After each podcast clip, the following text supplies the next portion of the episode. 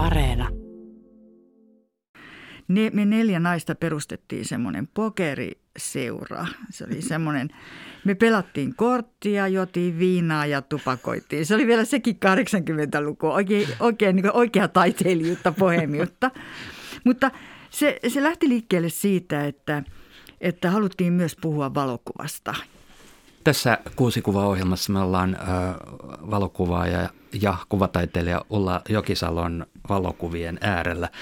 Ja ennen kuin menemme niistä aivan ensimmäiseen, niin äh, mä kiinnittäisin huomiota tähän, että sä äh, kutsut itseäsi valokuvaajaksi. Se on tietenkin hyvin äh, tavallaan niin kuin ymmärrettävää siinä mielessä, että sun teokset on valokuvaan perustuvia, mutta sä teet valokuvia hyvin monenlaisilla tavoilla ja, ja työstät niitä niin kuin kaikenlaisilla sellaisilla tavoillakin, jotka ei välttämättä ole pelkästään sitä, mitä valokuvalla on totuttu ajattelemaan. Ja mulla on sehän käsitys, että usein kuvataiteilijat, vaikka käyttäisivätkin valokuvaa teoksissaan, niin ei välttämättä käytä tällaista termiä tai nimitystä itsestään kuin valokuvaaja.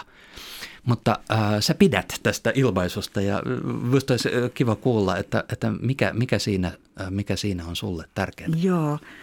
Taustahan on siinä, että mä aloin opiskella nimenomaan valokuvausta 70-luvun puolella. Ja, ja käsite valokuvataide tavallaan Suomessa on vasta etaploitunut 80-luvun kuluessa. Että siinä on kysymys siitä toiminnasta, mitä sitten tehtiin valokuvataiteen piirissä tota, vähitellen.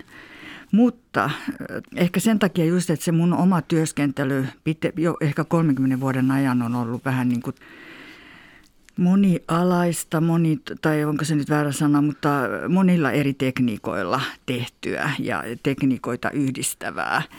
E, niin, eikä puhtaasti, semmoista puhdasta, niin kuin valokuvaajat sanoo suoraa valokuvaa paljonkaan.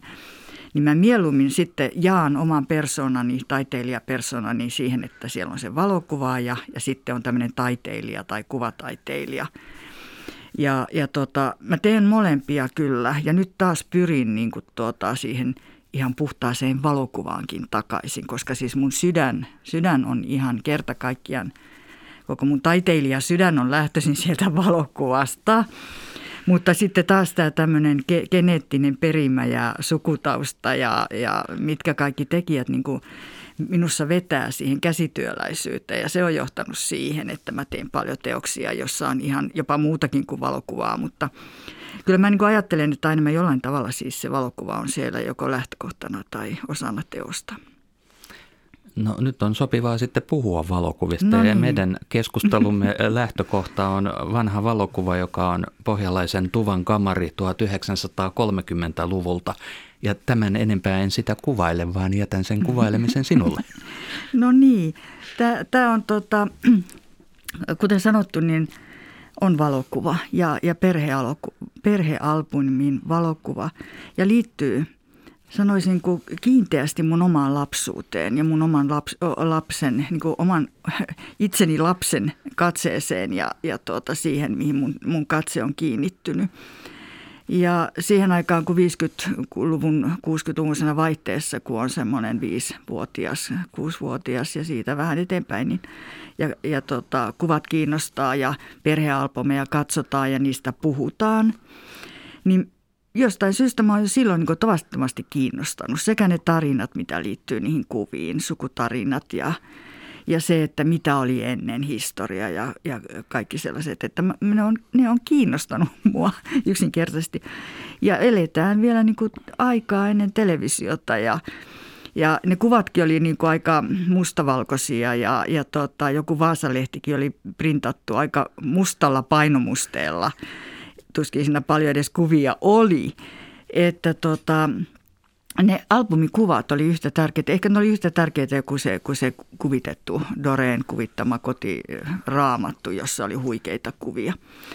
Mutta tätä kuvaa just mä oon pitänyt jopa itse semmoisena niin oman, oman elämäni ja tuotantoni jonkinlaisena alkukuvana, koska mä oon tästä kuvasta tehnyt useita tulkintoja sitten omassa taiteellisessa työssä. Jo, jo 80-luvun alussa tein näyttelyn keskeinen sanasto tästä yhden kuvan ja tein sen sillä tavalla, että poistin tuosta kuvasta suurimman osan, että jäljelle jäi niitä kohtia, jotka mua niin itseäni kiinnosti. Mä nostin ikään kuin ne ylös tarkovskilaisella tavalla sieltä niin kuin sekä muistin että kuvan niin kuin uumenista.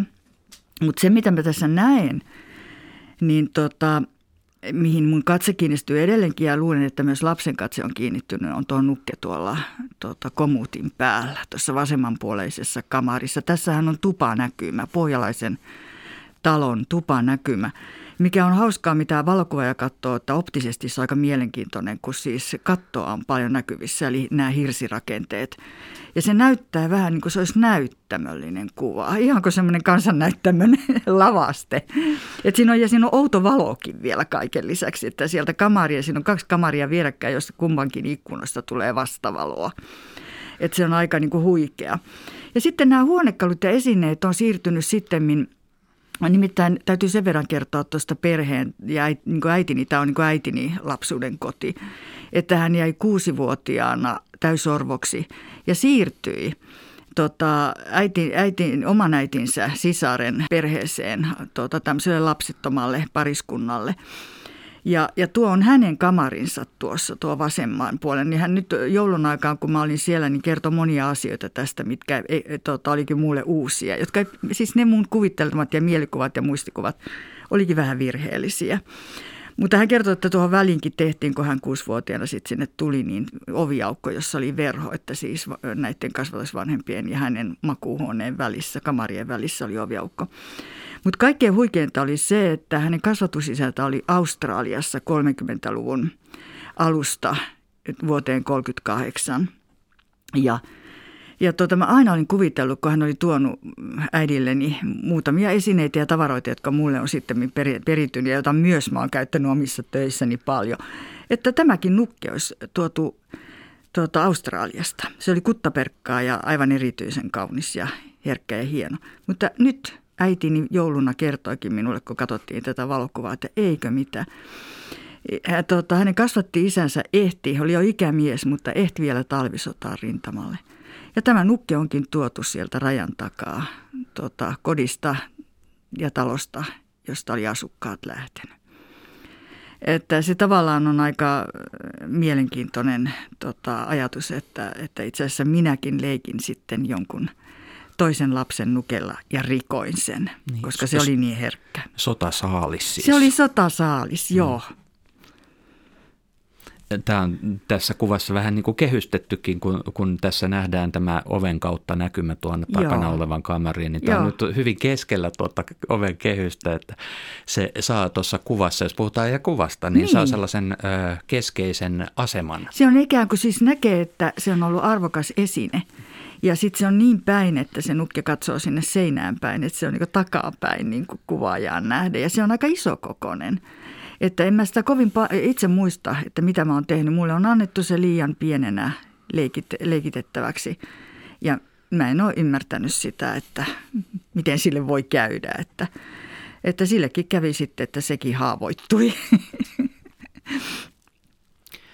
Onko tässä kuvassa uh, muita esineitä, joista haluaisit? No on. Kaikki, on, siis kaikki esineet on tuttuja mun omasta mm-hmm. lapsuudesta. Että mm-hmm. nämä kasvettu vanhemmat rakensi noista ton talon hirsistä itselleen sitten uuden talon muutaman kilometrin päähän tuosta paikasta.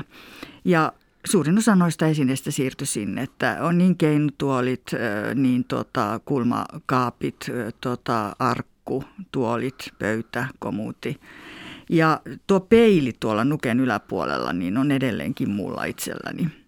Että, että sillä tavalla se on niin kuin ylisukupolvinen kokemus tämä valokuva.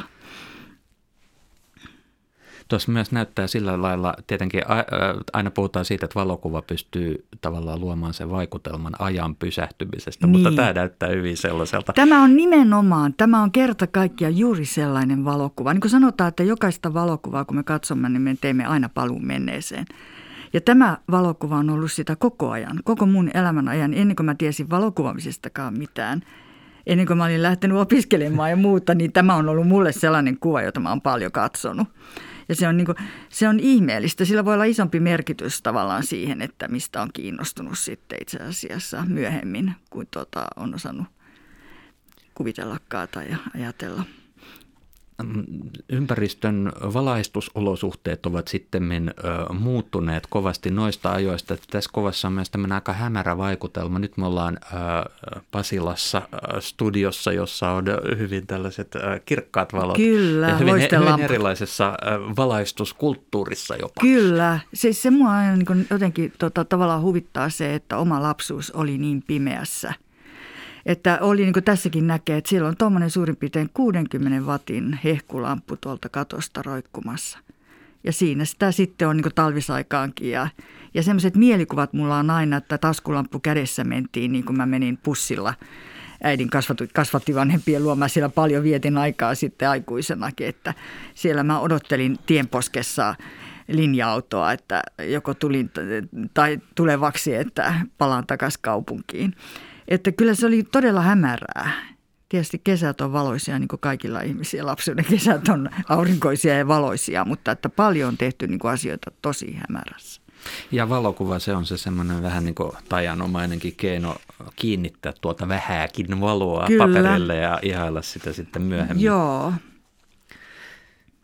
Muistatko, sä, sä oot nähnyt tämän, tämän ensimmäisen valokuvan, jonka äärellä me ollaan, niin sä oot nähnyt tämän varmasti hyvin monta kertaa, mutta ne ensimmäiset kerrat tai se ensimmäinen kerta, onko, onko sulla siitä muistikuvaa, milloin sä oot nähnyt tämän ekan kerran? No ei tietenkään ole muistikuvaa, koska se on niin varhaista lapsuudesta, että varmaan mä oon nähnyt jo siinä iässä, kun mä en vielä niin kuin, pystynyt tarkkaan havainnomaan.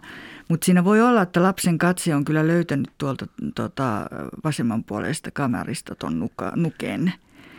Että tota, ja koska siinä oli se yhteys siihen, että, että se oli ollut mulla leikeissä ja ehkä jo siinä vaiheessa myös niin kuin särkynyt. Että että mä luulen, että siinä on se vahva yhteys tohon, myös tuohon asiaan ja paljastamatta nyt yhtään enempää, mutta nythän mä taas olen niin tekemässä, mä olen te- tehnyt niin tähän nukkemaailmaan liittyen aika paljon teoksia ihan koko 40 vuoden aikana, että nyt on tekemässä valokuvia, niin kuin ihan puhtaita valokuvia, joista aion tehdä laajahkon kokonaisuuden. Ja, ja se taas kerran liittyy tähän esineeseen – että mähän on ollut semmoinen perinteinen pikkutyttö kuitenkin, joka on paljon leikkynyt nukeilla ja paljon leikkinyt äiti, niin vieläkin on äidin paperinuket tallessa ja kaikki. Että kumma kyllä niitä on niin kulkeutunut mukana, vaikka on itsekin asunut jo pelkästään Helsingissä varmaan yli kymmenessä eri paikassa ja muuta. Että sillä tavalla nämä on tärkeitä esineitä itsellekin. Että niihin liittyy niin paljon semmoista aistimellista, tiedätkö, muistia ja muistikuvia. Toinen kuva, jos, jos siihen siirrymme nyt, niin se, siinä nähdään Kokkolan kaupungin kirjasto, tuollainen vanha keltainen, keltaiseksi maalattu rakennus, joka sitten seuraavassa vaiheessa tuli sulle hyvin läheiseksi. Kyllä. Tämä on Kokkolan kaupungin vanha kirjasto, kaupungin kirjasto – sillä on pitkä historia. Itse rakennus on jo vuodelta 1818. Se on rakennettu, mikä ihmeellistä, niin opettajan, pedagogian opettajan asuinrakennukseksi. Ja siinä näkyy niin kirkkoon päin toiselta puolelta seitsemän ikkunaa. Mutta kaiken kaikkiaan siinä on vaan alle 204 tilaa. Ja vuodesta 1928 siinä toimi Kokkolan kaupungin kirjasto. Ja ottaen huomioon, että kaupunki oli kaksikielinen ja oli ruotsinkieliset ja suomenkieliset teokset ja ne oli vielä alun perin niin erillään, että, että puolet talosta oli ruotsinkielisillä ja puolet suomenkielisillä. Mutta 70-luvulla, jolloin mä aloin tuolla luuhaamaan hyllyjen välissä 70-luvun alussa, niin sitten ne oli jo sekoitettu keskenään – mutta että ei ole ihme, että mä oon niin kuin tavallaan, kun mä oon tuosta eteisestä astunut siihen tota, ensimmäiseen saliin ja kun siinä oli vasemmalla hyllyt tuota, lattiasta kattoon ja siinä oli kaunokirjallisuus, niin että sitä kuvitteli, että nuo mä voin kaikki lukea tuosta. Että mitä ei nykyään, nykyajasta käsin voi edes ajatella, että, että tämmöistä enää me ei, me niin kuin ei voida millään, missään tapauksessa millään tavalla hallita mitään kirjallisuutta muuta kuin osin. Ja mä tietysti aloitin, koska mä ajattelin, että tämä on tapa, lukemalla voi sivistyä, kotini ei ollut mikään varsinainen kulttuurikoti, että tämä, mä voin tätä kautta sivistyä lukemalla tulla kulttuuri-ihmiseksi ja mä aloitin klassikoista. Että mä luin siis ehkä vähän turhan nuorenakin tuota, sitten venäläisiä klassikoita ja, ja käännöskirjallisuutta paljon. Ja tietysti kotimaisia. Aleksis Kivi oli mulle, että kaikki on läpi luettu. Että mulla oli tämmöinen hyvin tämmöinen idealistinen, ihanteellinen kuva. Ja mä itse ajattelinkin, että musta tulisi jollain tavalla kirjallisen niin kuin kirjalliseen maailmaan jotenkin suuntautuisin. Tästä täytyy sanoa, että ihan pienestä saakka mä oon tiennyt, että mä haluan jollain tavalla taiteilijaksi. Ja se on aika merkillistä, että ei mulla siihen ole mitään esikuvia ja niin kuin sillä tavalla. Että, että tuolla kirjastossa se oikein sitten selvisi, miten paljon niin kuin kirjallisuus, miten paljon se auttaa ihmistä elämästä selviytymisessä – niitä keinoja ja kaikkea. Mä oon aina rakastanut esimerkiksi elämäkertoja ja tarinoita siitä, miten ihmiset on selviytynyt ja, ja minkälaisia vaiheita niiden elämässä on ollut. Että siinä on ollut ainakin semmoinen kirjallisuuden alakas, mitä mä oon paljon lukenut ja tuota, filosofiaa ja, ja tämmöistä psykologista kirjallisuutta. Että Lyseo, vanha Lyseo oli tuossa ihan lyhyen matkan päässä, jota mä kävin sitten keskikoulun ja lukion siellä. Ja ja sieltä mä usein lähdin suoraan koulupäivän päätteeksi tuonne kirjastoon ja siellä istuin ja olin. Ja tähän kirjastonkin valaistukseen muuten liittyy se, että siellä oli todella hämärää. Ja kun se oli niin pieni, se oli sellainen, että musta tuntuu, niin mä, että muistan sen, että tämä on otettu nyt tämän, tämän talven tota, aikana tämä kuva, sen pienen, kun yhtäkkiä lumi tuli maahan. Mutta mulla on sellainen kuva, että aina oli talvi ja aina mä menin sinne ja siellä oli semmoinen hautavan kuuma, että siellä oli jotenkin, en tiedä minkälainen se lämmitys siellä loppujen lopuksi oli, että siellä oli jotenkin kuuma ja hiostava ja vähän valoa. Mutta, mutta se on raka, rakas paikka sillä tavalla, että, että ehkä rakkaimpia paikkoja. Mutta se on niin yllättävää, että tämän jälkeen on nyt siellä on sitten rakennettu uusi kaupunkikirjasto 2000-luvulla, joka on ihan niin kuin – niin kuin tavallaan ajassaan oleva. Että tämähän on tavallaan tämä pihapiirikin, tämä on vähän muuttunut, mutta tuo viereinen rakennus tuossa punainen on vanha pedagogia, joka sekin on 1600-luvun lopulta. Ja tässä pihapiirissä on paljon todella vanhoja rakennuksia. Tämä pedagogiahan on kuulemma niin Suomen vanhin profaani, ei, ei kirkollinen rakennus. Että se on niin vanha. Tässä kuusi ohjelmassa ollaan valokuvaaja ja kuvataiteilija Ulla Jokisalon kuvien äärellä ja me ollaan nyt katsottu toista kuvaa. Siitä vielä sanoisin sen verran, että oliko niin, että olit myös töissä tuolla kirjastossa? Kyllä. Ilmeisesti nämä oli tullut niin tutuksi, että tota, kun yhtenä aamuna, se on ollut, mä nyt tarkistin sen, koska mulla oli tota, tuolla työtodistuskin ja, ja asia, tähän liittyvää dokumentaatiota, niin yhtenä aamuna äiti tuli sängyn ja sanoi, että nyt on paikallisessa lehdessä, että täällä on nyt, että ne kirjasto hakee apulaista, kirjastoapulaista. Ja tota, mä siitä paikasta sitten lähdin sängystä suoraan sinne ja ja, ja museon silloinen johtaja, siellä oli kaksi työntekijää ja museojohtaja tietääkseni, niin otti mut sinne heti töihin. Sanoi, että voitko jäädä heti saman tien. Ja, ja mä jäin sinne, sinne, se oli aika korkea tiski silleen, kun mäkin aika pieni kokoinen. Ja mähän tunsin tavallaan rutiinit, kun mä olin siellä niin paljon ollut, että mä pystyin myös jäämään. Mutta olihan se hirveän jännittävää tuossa on niin osa ruotsinkielisiä tota, kirjaston käyttäjiä ja tota, se paikallinen ruotsinkieli on myös joskus niin kuin aika vaativaa oli ainakin mulle silloin. Että se, että jos sieltä joku tiukkaa jotain ja vaatii palvelua ja mä en niin kuin hallitse sitä, sitä puolta, niin mä muistan, että se oli jännittävää kyllä. Että virkailijana todella ollut muutaman vuoden ajan kaikilla lomilla. Että vielä sittenkin, kun mä tulin Helsinkiin tuota 77 syksyllä opiskelemaan valokuvausta, niin mä olen vielä silloinkin siellä sitten niissä myöhemmissäkin kirjastoissa olin aina vähän lomittajana. Olisiko aika kypsä kolmannelle kuvalle? Kyllä. Se onkin nyt sitten tämmöinen kuva, jossa on kuvia. Se on albumikuva, kuva, kuva, kuva albumista. Siinä on useampi kuva ja nämä äh, läheisesti liittyvät sinun elämääsi, nämä kuvatkin, jotka tässä albumissa, mutta onko tämä ihan oikea albumi? Eli siis, että se ei ole mitenkään niin kuin nykyisin tehdään apeilla albumeita. Niin tämä on ihan tämmöinen niin kuin pahvia ja kansia Kyllä, ja, ja sivuja. Ja. apit kaukana. ja nämähän on vielä ihan tällaisia filmille kuvattuja kuvia ja ihan vedoksia, mm. mutta aika pienikokoisia, että yhtä aikaa sai teettää myös tuollaisia pieniä värikuvia. Mm. Enää en tiedä, onko sitä mahdollisuutta. Mutta tässä ollaan tavallaan niin kuin osin valokuvaamisen ytimessä. Että mulla on 80- ja vielä 90-luvultakin niin kuin tota, tehtynä tällaisia albumeita, jossa mä oon joltain tietyltä matkalta niin kuin itse vedostanut kuvia ja tota, tehnyt ja sitten kokonainen albumi jostain reissaamisesta. Minusta on aika ihmeellistä, että 80-luvulla oli niin paljon aikaa niin kuin olla matkoilla. Interreilata pitkin Eurooppaa, Eurooppa tuli tutuksi ja aika kau- niin kuin kauaskin matkustaa ja olla pitkiä aikoja, kun tuntuu, että nykyään ei ole mitään mahdollisuuksia niin kuin semmoiseen. Ainakin en mä tiedä, 2000-luvulla en enää samalla tavalla ole matkailu. Mutta silloin tuli. Ja sitten se liittyy kyllä olennaisesti valokuvaamiseen. Et se, nyt kun puhutaan taas tästä minun valokuvaamisesta, niin se on sen tyyppistä, että oikein lähdettiin ulkomaille valokuvaamisenkin takia. Että kelattiin itse omin käsin mustavalkoista triksfilmiä tota, puolille ja leikakamera mukaan ja sitten niin kuin etsimään ja niitä sellaisia niin kuin kuvia, joita oli omilla mestareilla nähnyt, amerikkalaisia ja eurooppalaisia valokuvaajamestareita.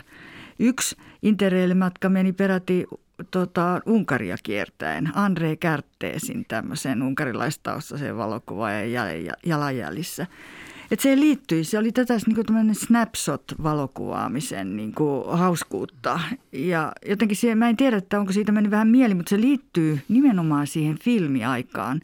Mulla on siis tuhansia negatiiveja noissa filmi, tota, tai noissa negatiivikansioissa – 80-luvulta, koska piti kuvata niin paljon. Monesti niin saattoi olla, että sen ajan näkemyksen mukaan itsekin katsoi, että yksi hyvä kuva. Ja tuota, pitkä 36 kuvan filmi siellä. Mutta että nythän mä oon ajatellut itsekin, että mä alan käymään niitä uudestaan lävitse, että mitä siellä, siellä saattaisikin olla jotain semmoista, mitä tota, ei silloin pitänyt minään. Kun se on kummallista, miten valokuvat tota, tavallaan niiden, ne saattaa paljastaa vuosien päästä jotain paljon kiinnostavampaa ja jännittävämpää, mitä näki silloin, kun sen oli just ottanut.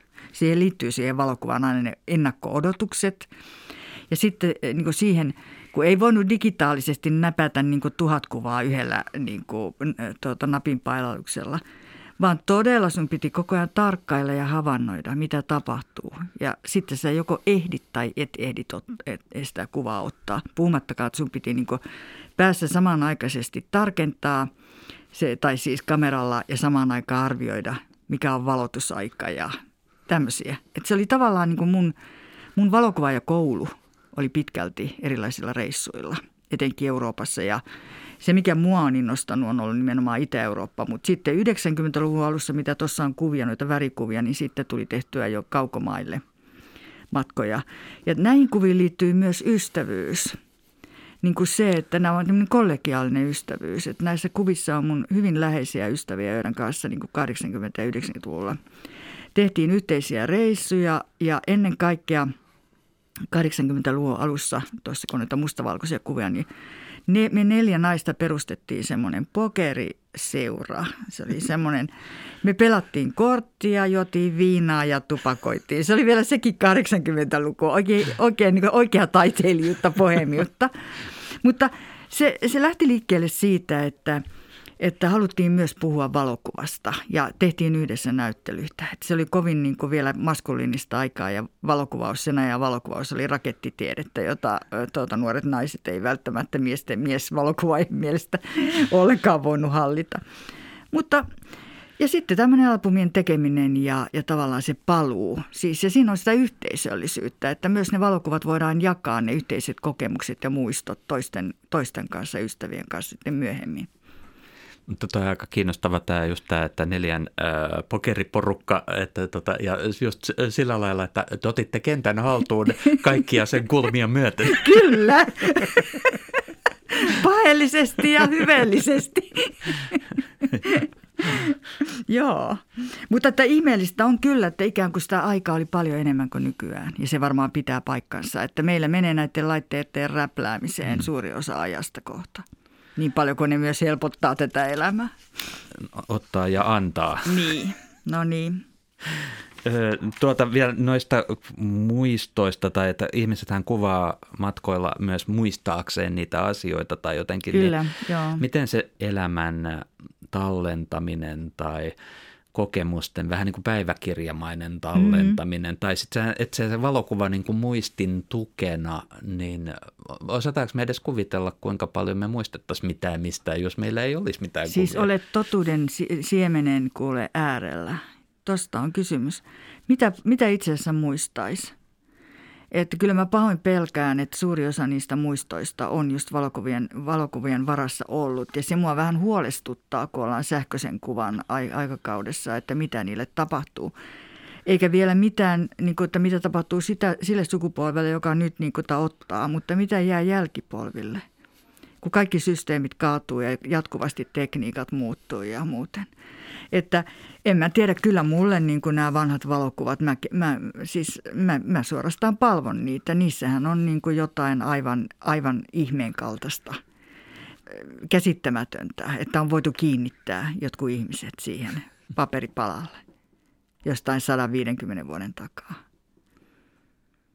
Ja ainakin syntyy se mielikuva, että voi äh, saada jonkun vaikutelman siitä, että millainen ihminen tuo on ollut. Kyllä, tai että voit aprikoida niin. niitä. Ja siitä itse asiassa voi paljon päätellä monista asioista, mitä valokuvassa näkyy. Mm. Jos sitä kuvaa osaa lukea, niin siitä todella voidaan päätellä. Kyllä ne arvokkaita on. Että kyllä niitä paperikuviakin kannattaisi tehdä. Ja albumeita. Albumeita, joo, jälkipolville. Neljännessä kuvassa nähdään sitten valokuva vähän odottamattomasta perspektiivistä. Se on otettu ylhäältä alaspäin ja kuvassa nähdään ä, taidemuseo, joka on tehty pahvista. Kyllä, pienoismalli.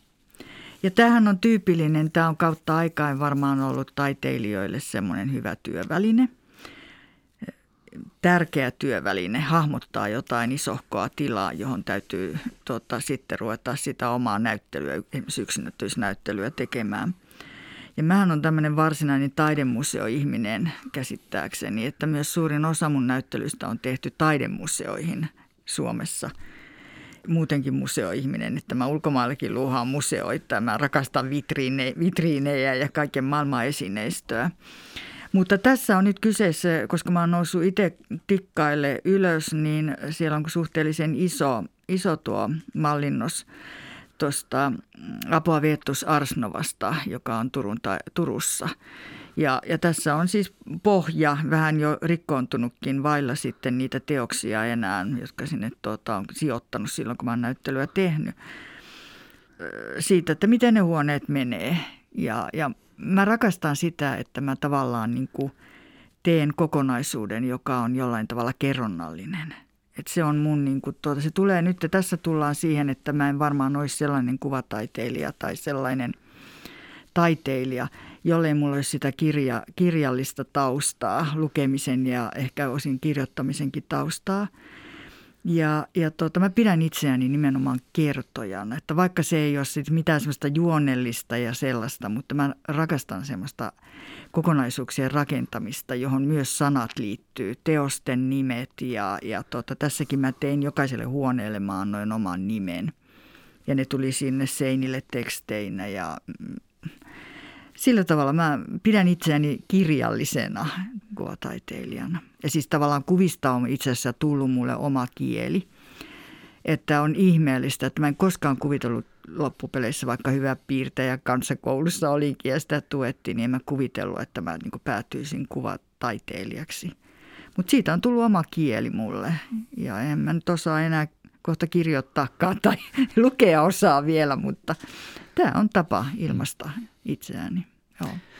No tässä kuvassa nähdään yksi vaihe tavallaan tuollaisen taidemuseon ö, näyttelyn ö, suunnittelusta, eli, mm. eli kun sä teet pahvisen mallin ja mietit, Joo. en tiedä, eivät kaikki välttämättä tee pahvista mallia tällä Enää. lailla ainakaan tällaiseen isoon kokoon, niin kuin tässä nähdään, mutta että ö, sittenhän se pitää tietenkin myöskin tehdä ne teokset, ö, ei pieni asia sekään, mutta että ripustaa ja koota.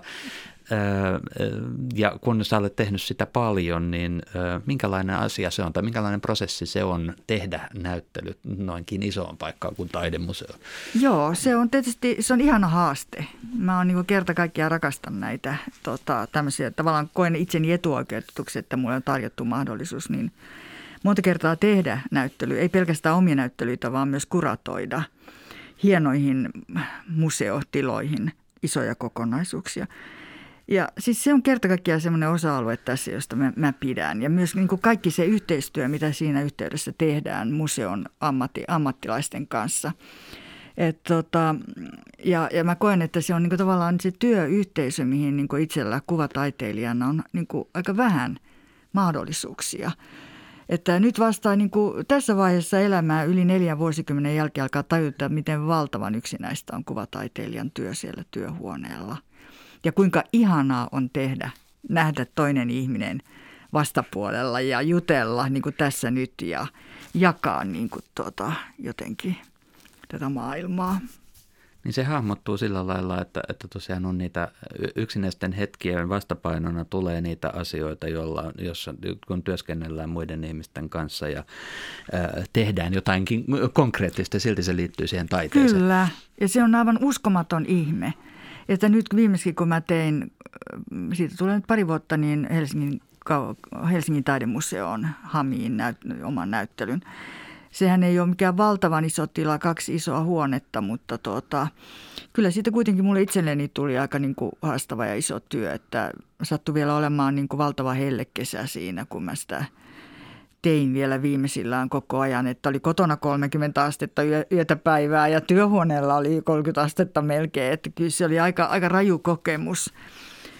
Siis ylipäänsä, mä en, mä en oikeastaan nyt kun on taas ulkona siitä tekemisen, tiedätkö siitä prosessista, niin voi vaan ihmetellä, että kuinka sellaiseen kykenee, koska siinä oli niin valtavasti työtä. Ja että mistä ne kaikki, että mä oon ehkä semmoinen ihminen, että ihan kalkkiviivoille asti, tiedätkö, mä teen niin kuin, ja mä vaan koko ajan se niin kuin tavallaan lisääntyy ja lisääntyy se energia. Mutta nyt täytyy sanoa kyllä se ikävästi, että oli ehkä ensimmäinen kerta, niin kuin, että melkein burnouttiin myös ajautui siinä, että siinä oli liian, liian kovat niin kuin paukut kaiken kaikkiaan. Ja sitten kun vielä jatkaa tavallaan, kun se näyttely on valmis, niin joku kymmenen kertaa mä esittelin sen yleisölle sen näyttelyn ja kaikki mikä liittyy siihen. Että sehän on pitkä, kun se on niin kauan yleensä taidemisoissa vielä esilläkin mm. kuukausitolkulla, niin siihen liittyy niin paljon asioita. Ja sitten kun se kaikki on ohi, niin se on niin kuin ihan kuin olisi jäänyt, juna olisi mennyt ja jäänyt yksin asemalle. Niin, kyllä se varmaan, kun se veitsellä leikaten jossakin vaiheessa loppuu, niin, niin että mitä, kun sitä on pyöritellyt, ties mitä, kaksi vuotta, kun siihen menee. No ne on yleensä tällaisia niin. prosesseja vähintäänkin, kun mm. ruvetaan tullaan kysymään, mm. se saattaa olla kolmekin vuotta aikaisemmin mm. tulla kysytään, olisitko kiinnostunut mm. tekemään. Ja totta kai mä oon aina soitellen sotaa heti valmis. Mutta ihanaa, siis se on ihanaa tehdä niin kuin näyttelyitä. Mä rakastan sitä. Ja siitä kertoi siis neljäs kuva. Ulla Jokisalon valokuvien äärellä edelleen ollaan tässä kuusi kuvaa ohjelmassa. Viides kuva, sen sen tuota, teemana on sitten se tavallaan tämän taiteilijan työn toinen pää, tämä työhuone. Eli tässä nähdään, olet ottanut peilin kautta tällaisen selfie-kuvan. Aivan. Saako sitä kutsua selfieksi? Kyllä.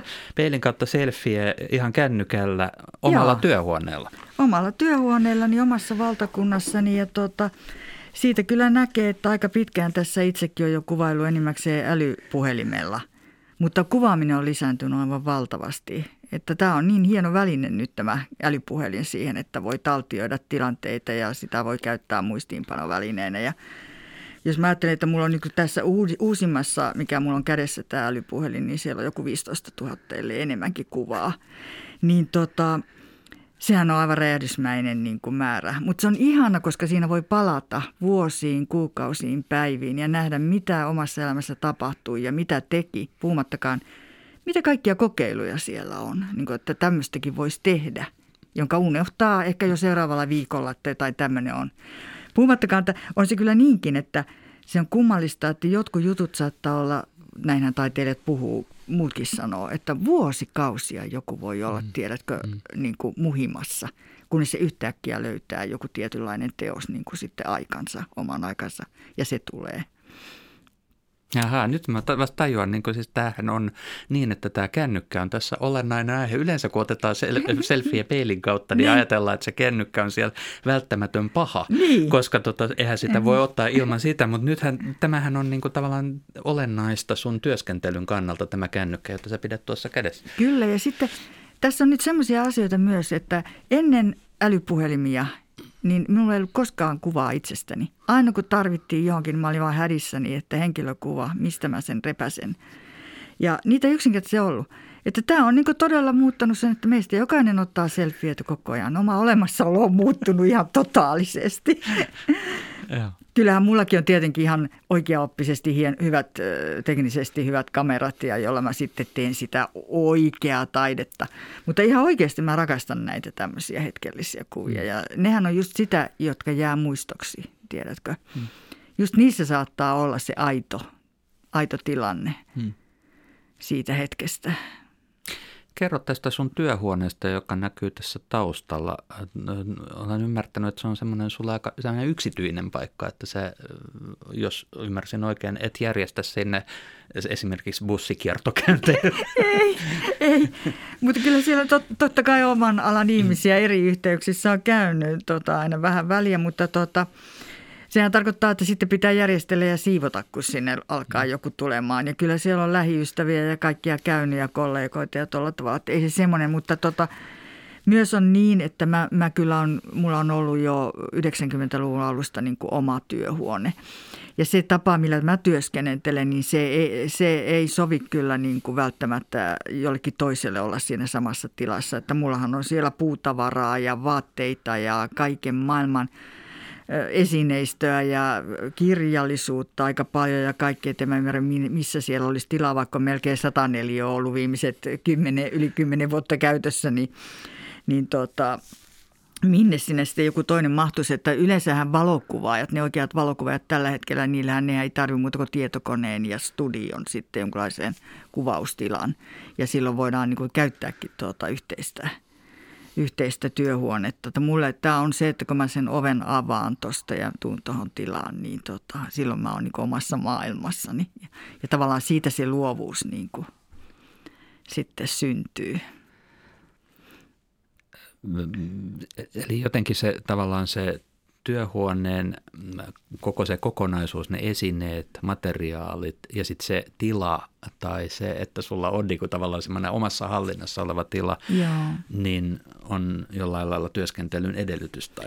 On, on se ainakin mulle itselleni. Kyllä mä sanon tajunnut joka kerta, jos mä oon yrittänyt, mullahan on kotonakin pieni tai semmoinen tota, työtila, jossa voin tehdä kyllä iso tietokoneella duunia ja, ja on on mat- matskuja, mutta kyllä siis tuo mun työ on osin niin tota, likaistakin, tiedätkö, että se ei ole mitään sillä tavalla puhdasta. Ja sitten kun mä itse printtaan kaikki niiden kuvien niin materiaalit, jos mä teen jotain kollaasia, johon liittyy sitten neuloja ja lankoja ja kirjailua tai jotain haapapuusta veistettyjä osia ja muuta, niin – niin kyllä se, se edellyttää, että on tilaa ja sitten omat työvälineet siinä, joilla koko ajan voi tehdä. Tämä digitaalisuus on periaatteessa val, niin kuin mahdollistanut mulle sellaisen tavan työskennellä, kun mä oon nyt koko 2000-luvun työskennellä. Tehdä unikkeja teoksia ja leikata valokuvaa ja tehdä sillä vaikka mitä kolmiulotteista aika sillä lailla monipuolisesti työskentelet, että, että just että tavallaan tuo vanhanaikainen valokuva niin. olemassa, sitten on se digitaalinen valokuva, mutta sitten on koko tämä käsityöläisyys, nämä materiaalit ja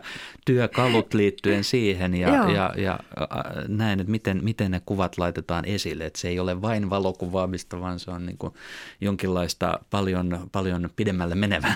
No niin, ja kyllä mä, niin mä ajattelen sitä, että mä todella olen jonkinlainen kertoja, että, että jonkinlaista...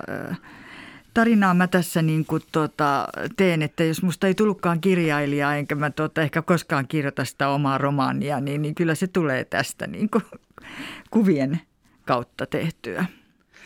Onko se peräti niin, että kuvat jotenkin hahmottuu, jos niitä on paljon ja ne näyttää kuuluvan samaan äh, niin kuin jotenkin äh, asiayhteyteen, että, että ihmiset rupeaa rakentamaan tarinaa niille, vaikka, se, vaikka ei sellaista edes olisi. Niin mun täältä. puolesta, koska sehän on vain minun oma, siis tekijähän tekee jotain omaa tarinaa. Ja kyllähän mä se niin kuin urani aikana tai tämän niin kuin monien vuosikymmenten aikana on nähnyt sen, että ihmiset näkee mitä näkee mun kuvissa. Ja ne, ne tulkinnat on aivan erilaisia, saattaa olla hirveän hämmästyttäviä verrattuna siihen, mitä mä itse ajattelen ja mitä siinä kuvassa itse asiassa on. Että jos nykyään täytyy olla, kun mäkin teen unikin teoksen, niin siitähän täytyy tehdä myös teoskuva. Ja nyt kun aika monet tämmöiset yliopisto opiskelijat on tehnyt erilaisia opinnäytteitä munkin työstä. Ja sitten jos mä he joskus sattumoisin lähettää muulle niin kuin tarkistettavaksi, niin on se hämmentävää, että mitä joku on nähnyt, jos hän ei ole nähnyt sitä alkuperäistä teosta, niin mitä hän on nähnytkään siinä teoskuvassa. Että jo pelkästään semmoisiakin aika jänniä juttuja tulee kyllä. Että. Niin, että tavallaan näistä esimerkiksi sun teoksista ei välttämättä saa kuvaa, kun katsoo, vaikka nyt menee koneen äärelle ja katsoo, että mitä se olla Jokisalo on tehnyt. Ja no kyllä näkee sen koneen jon, että, niin, kyllä siellä jonkunlaisen jonkun mielikuvan saa, mutta että sitten että se on vielä niin erilainen, kun se on taidemuseon niin se unikki, niin, niin. joo, esineellinen teos monesti. Että, ja sitten vielä kun siihen lisätään valot ja valaistus että mun teoksissa on paljon sellaista, niin kuin, joka sitten vielä niin kuin näyttelyissäkin niin kuin rakennetaan hyvällä valaistuksella, että sieltä saa irti esimerkiksi neulojen kiillon ja saksien niin kuin kiillon ja, ja sillä tavalla, että ja ehkä siinä palataan vähän samanlaiseen valaistukseen, mitä mä tein nyt viimeksi tuolla Helsingin taidemuseolla, että, että on paljon myös pimeää ja, ja sitten jotkut asiat sieltä nousee valaistuna. Että mä, se, sehän vähän muistuttaa niin muistia, että sieltä nousee esiin jotain.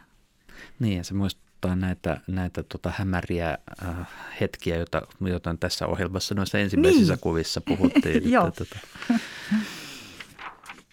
näin me ollaan esitelty viisi kuvaa käyty läpi, mutta tässä ohjelmassa on tapana sitten pysähtyä ihmettelemään kuudettakin kuvaa, sellaista kuvaa, jota ei ole vielä otettu.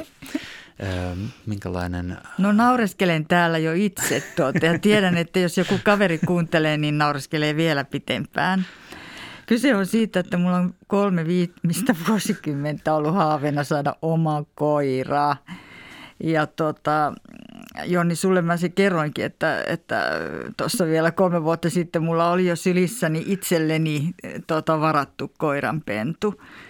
Ja se oli kyllä itkun paikka, kun siitä oli sitten pakko jälleen kerran luovuttaa, siis ihan tota, jo elävästä olennosta, koska oli tulossa tämä taas kerran oma näyttely ja tiesin, että ei ole mitään mahdollista, mahdollisuutta yhdistää niin kuin tavallaan sitä työntekoa, ympäri vuorokautista työntekoa ja koiranpennun kasvatusta. Ja kyllä siitä nyt haluaisi itsekin vähän nauttia ja saada itselleen hyvän kaverin. Mutta siinä kuvassa – tulen olemaan minä ja minun koirani. Ja minä näen ihan tasan tarkkaan, miten me siinä ollaan. Me molemmat katsotaan kameraa ja me katsotaan siitä sitten katsojaa silmiin. Mm-hmm. Minkälainen rajaus? No siinä on ihan, me ollaan siinä kokonaisena. Me on laskeutunut koiran tasolle ja ehkä mä oon jossain ulkotilassa, että on niin sellainen ihana luonto. Ja minkälainen ympäri. koira on kyseessä? No sitä siis, mä tiedän, että se muistuttaa sellaista peri, peri suomalaista koiraa mielellään mun oma lapsuuden koira, se ainoa koira, joka meillä on ollut Bella, niin oli sekarotunen, mutta pystykorvaa muistuttava punaturkkinen. Jotain sinne päin, samanlainen niin kuin hahmo. Se on vahvana, vahvana silmissä, mutta koirahan, ehkä se, kyllä mä sitten tiedän, kun se tulee kohdalle. Se voi olla ihan jotain muutakin. Sitä paitsi tämmöinen vanheneva, ikääntyvä taiteilija tarvii kaverin sinne työhuoneelle.